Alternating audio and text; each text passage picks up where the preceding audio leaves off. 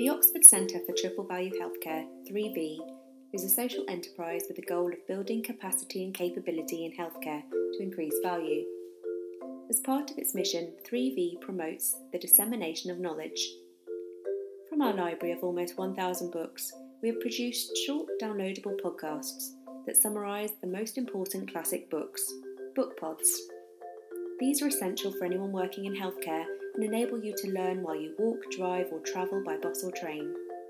Enjoy this week's book pod and ensure you get a new one downloaded by subscribing to Radio Value from your usual podcast provider.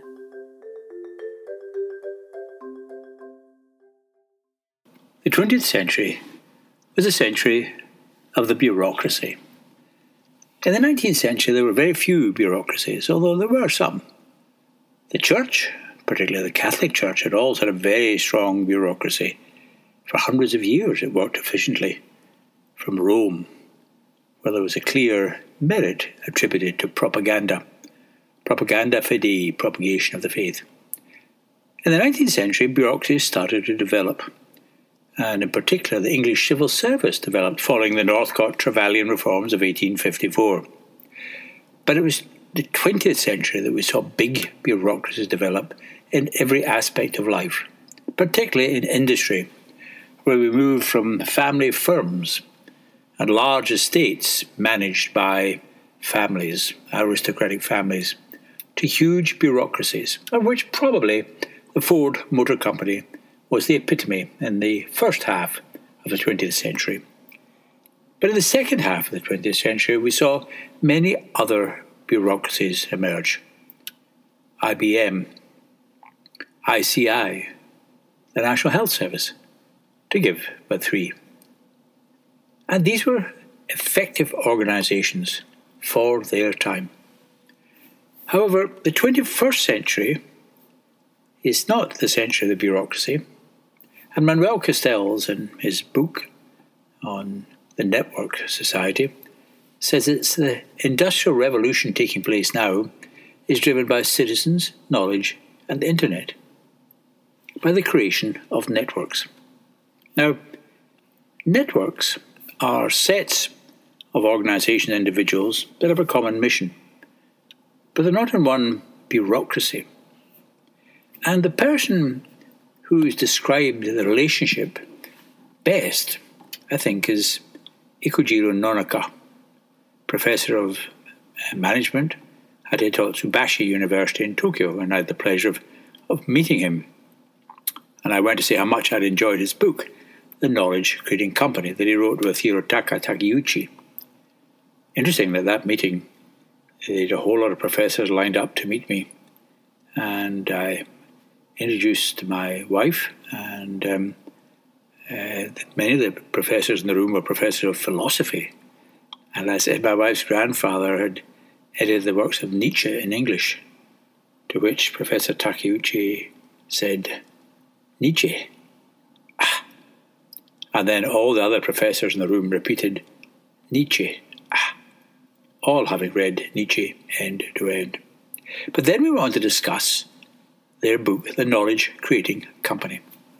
And the bottom line is they said, and I'm quoting, a business organization should have a non hierarchical, self organizing structure working in tandem with its hierarchical, formal structure. As business organizations grow in scale and complexity, they should simultaneously maximize both corporate level efficiency and local flexibility. And the most appropriate name is the Hypertext Organization. Isn't that a great name? Hypertext Organization. That was 1995. So that was the approach that we use in setting up the national screening programs. We floated beside the bureaucracy. Now it's very important to give due credit to bureaucracy. And the person who described this best is Charles Perrow in his book called Complex Organizations. And he says, well, if you criticize bureaucracy, as many people do, just try living in a country without any bureaucracy, particularly a country without an uncorrupt and stable bureaucracy. And he points out that the key elements of the rational legal bureaucracy include, and I'm quoting, equal treatment for all employees, reliance on expertise, skills, and experience relevant to the position, and no extra organisational prerogatives of the position. That is, the position is seen as belonging to the organisation, not the person. So we need bureaucracies. But as Gandhi is said to have said, there is no structure or bureaucracy that can make bad people behave well, but the wrong structure can make good people behave badly. So, Nonaka and Takeuchi, the knowledge creating company, we've moved from the century of the bureaucracy to the century of the network. The system is delivered by networks, but we need both. And the networks float beside the bureaucracy. And they're hypertext organizations. And of course, they're created by social relationships and enabled by the internet. We're in the third revolution of healthcare. The first was the public health revolution, the second, the high tech revolution, managed by bureaucracies, and the third is the revolution managed by citizens, knowledge, and the phone.